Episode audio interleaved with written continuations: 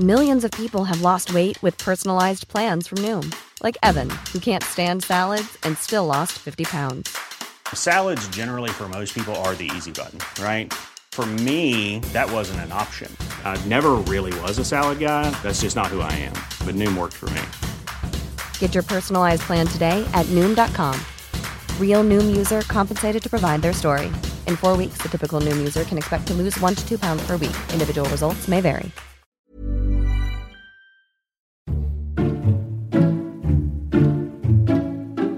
Hi, Ruben.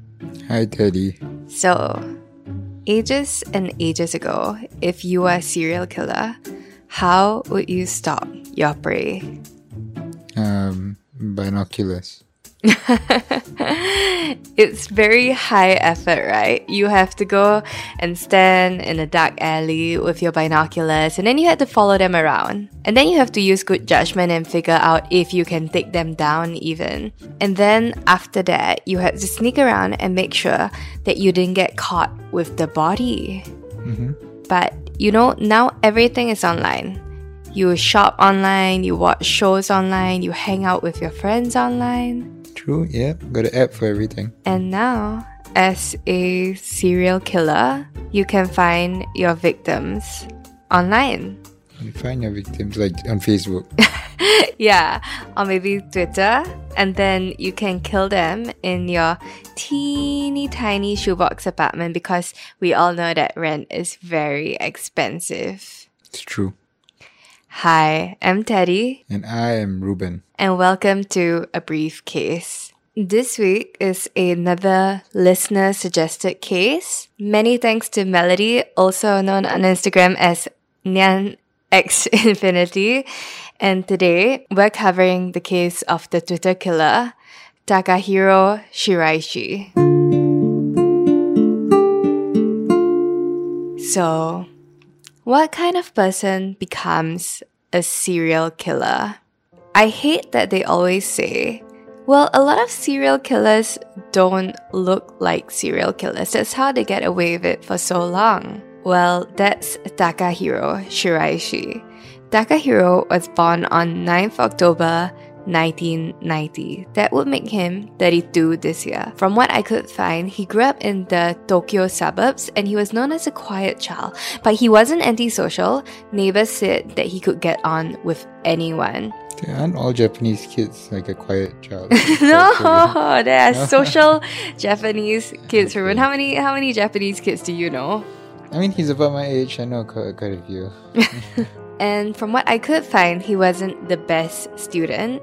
He wasn't getting straight A's or anything like that, but he was attentive, which I think is important to a lot of teachers. And according to his former classmates, he quote unquote didn't especially stand out, but wasn't a gloomy character either. So he did sports, he did baseball, and all in all, he seemed to have a pretty regular school life. So this isn't someone you expect to become a serial killer. This is someone you expect to become a accountant or a banker and have a nice, normal, happy, successful life, right? Yeah. Yeah, but there were a couple of signs, okay, and these signs were pretty big. You just had to like look a bit closer. So he liked to play a choking game. Ooh. And if you're like me, you're like, what's a choking game? And apparently, a choking game is a game where you and your friends choke each other out for fun. Oh, what?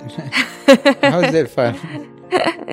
apparently, it was fun. And apparently, Takahiro liked the choking game so much that once he played the choking game until he passed out. At home, he had a little bit of a slightly different life, but it was relatively normal. So he was closest with his dad, who is, I think, a car part designer. And the thing is, he wasn't that close with his mom and his sister because when he was younger, his mom and his sister they moved out because his sister was attending a school, a girls' school, further away in central Tokyo. Hmm. So he ends up graduating from high school in 2009, but he doesn't go to university. Instead, he gets a full time job at a supermarket. So all is more or less normal for the next two years. But then Takahiro, he just suddenly decides that the supermarket life is not for him. So instead, he starts working in a slightly more dubious profession. He starts working as a recruiter, and you're like, oh, HR recruitment is not dubious at all. It's a perfectly good career, right? Yeah, true. I know people who do that now.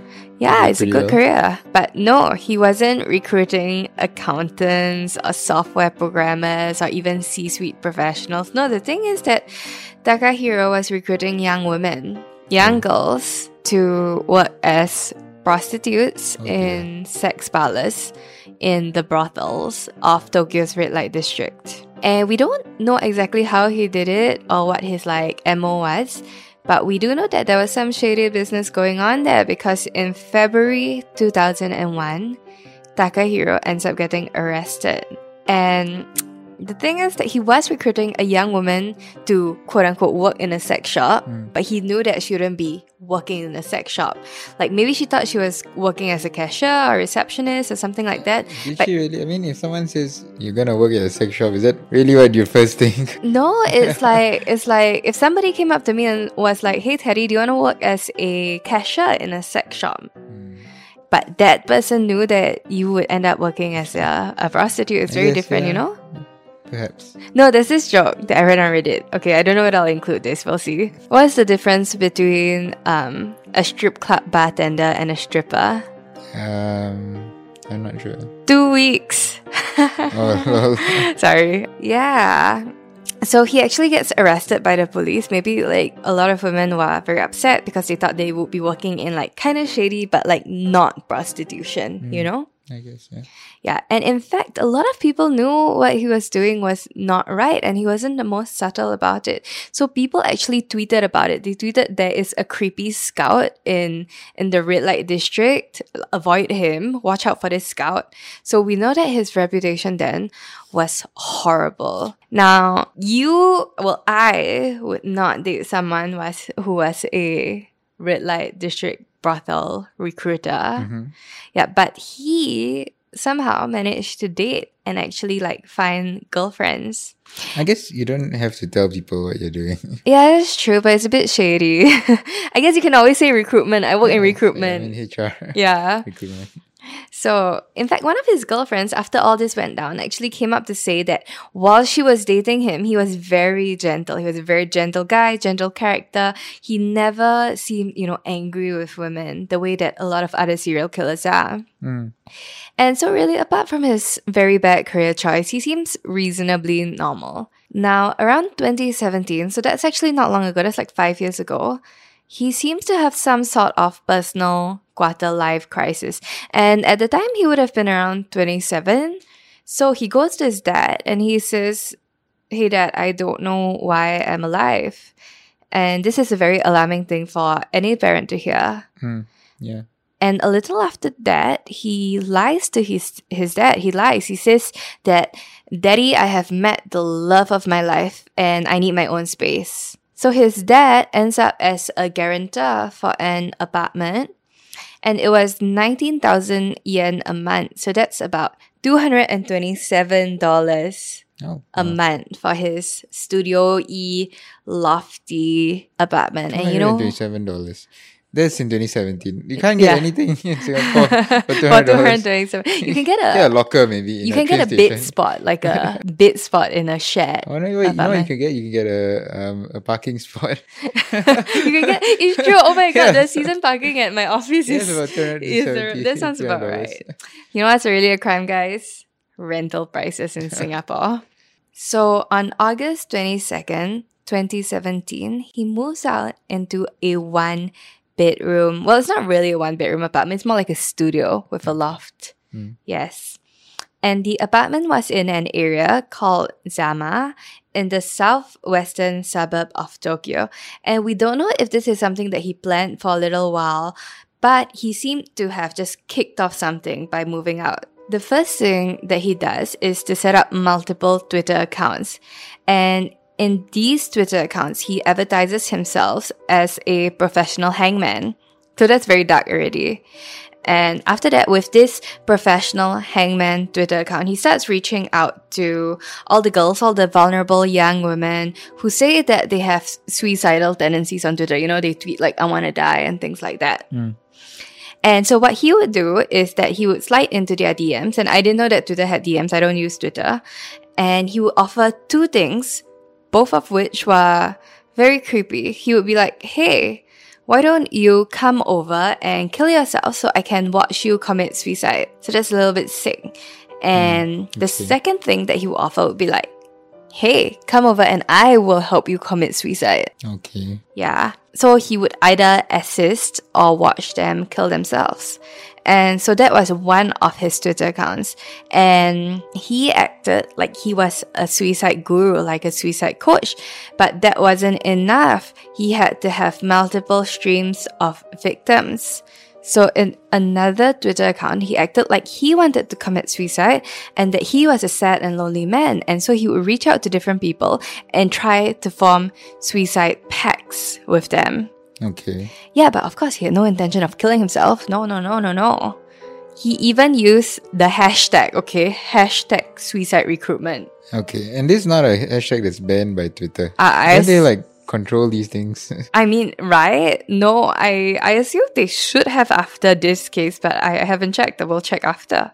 oh dear. Okay, now once he got his victim to agree to the suicide pact or agree to having him assist them co- commit suicide, he would arrange to meet them. And they would meet at a train station and then walk to his very small one bedroom apartment. And actually looking at blueprints of the apartment, it wasn't like the apartment had one bedroom. No, no, no, no. It was a big studio with like a little loft area for the bed and it didn't have a full kitchen. It had like the smallest kitchenette and I think it was 13 point something square meters, which is I think around 130, 140 square feet. So Not it's very small. All right.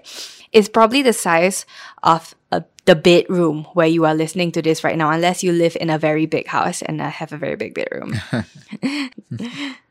All right, so I, I digress. Once they were in the apartment, he would give them drinks, drugs, sleeping pills, tranquilizers. He wanted them to be passed out or subdued, and then he would rape them. And after he was done, he would strangle them to death. And he would take the body to his bathroom and butcher the body. He would throw out the flesh, he would throw out the internal organs in the trash. But the thing is that human bones, human bones are so recognizable. So he ended up keeping the bones and the skulls in boxes in his apartment. Alright, but not all victims followed this MO. His very first victim was a 21 year old woman, and he said that the reason he killed her was because she loaned him money and he borrowed money from her and she wanted it back. And instead of giving it back, he was like, hmm, if I kill her, I don't have to give it back. I see. Okay. Does it work like that? Uh, I, I guess uh, not really, but sure. There are easier ways, I think. And according to him, his other victims were because he didn't want, he wanted to rape them, but he didn't want them to report the rapes.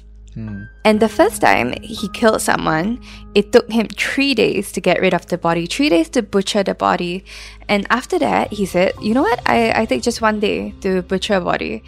So his first kill was in August.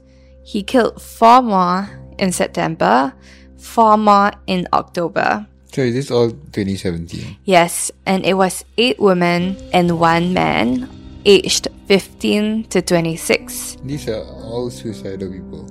except for the very first Except one. the- okay. Yeah, so you heard that 15. So it was like high school girls, it was like secondary school kids. Mm. Yeah.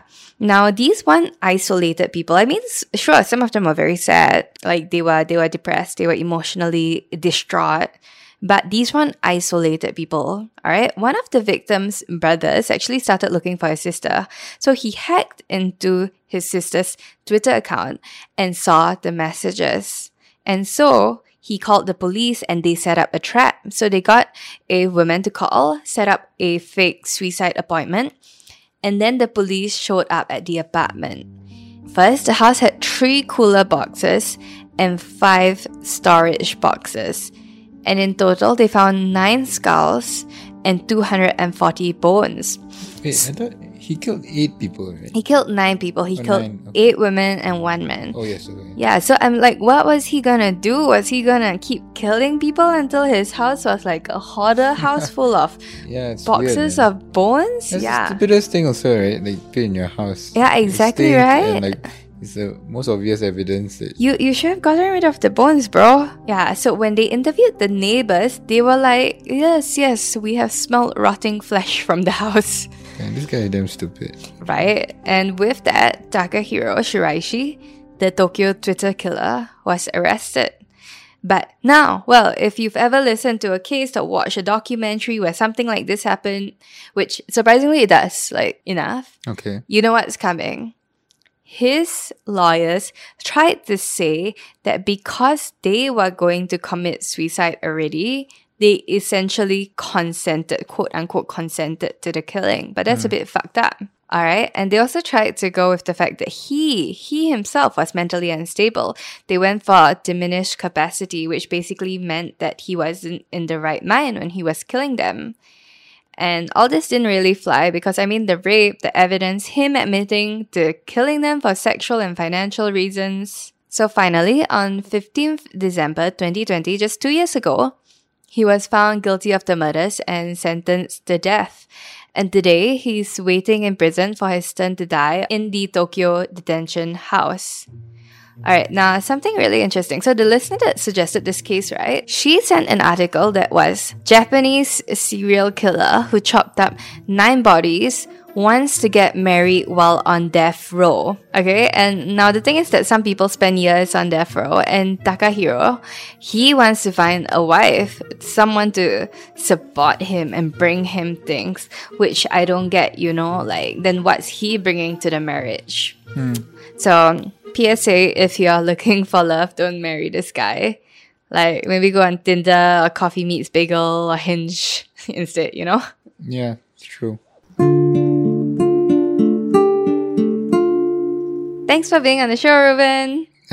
Thanks, Teddy. All right. And thank you all for listening to the podcast. If you enjoyed this week's episode, do share it with your friends and leave us a review on Spotify, Apple, wherever you listen to your podcast. Give us five stars. All right. And if you have any cases that you'd like me to cover, drop me a DM on Instagram at a briefcase podcast. And as always, find us online at a briefcasepodcast.com. And do join us next week for Another briefcase. Dip into Raising Cane's when you crave something hot and fresh and oh so delicious. Dip in for cooked to order chicken fingers, crispy crinkle cut fries, and garlicky buttered Texas toast. Our secret cane sauce makes every dip a delight. Raising Cane's chicken fingers. One love.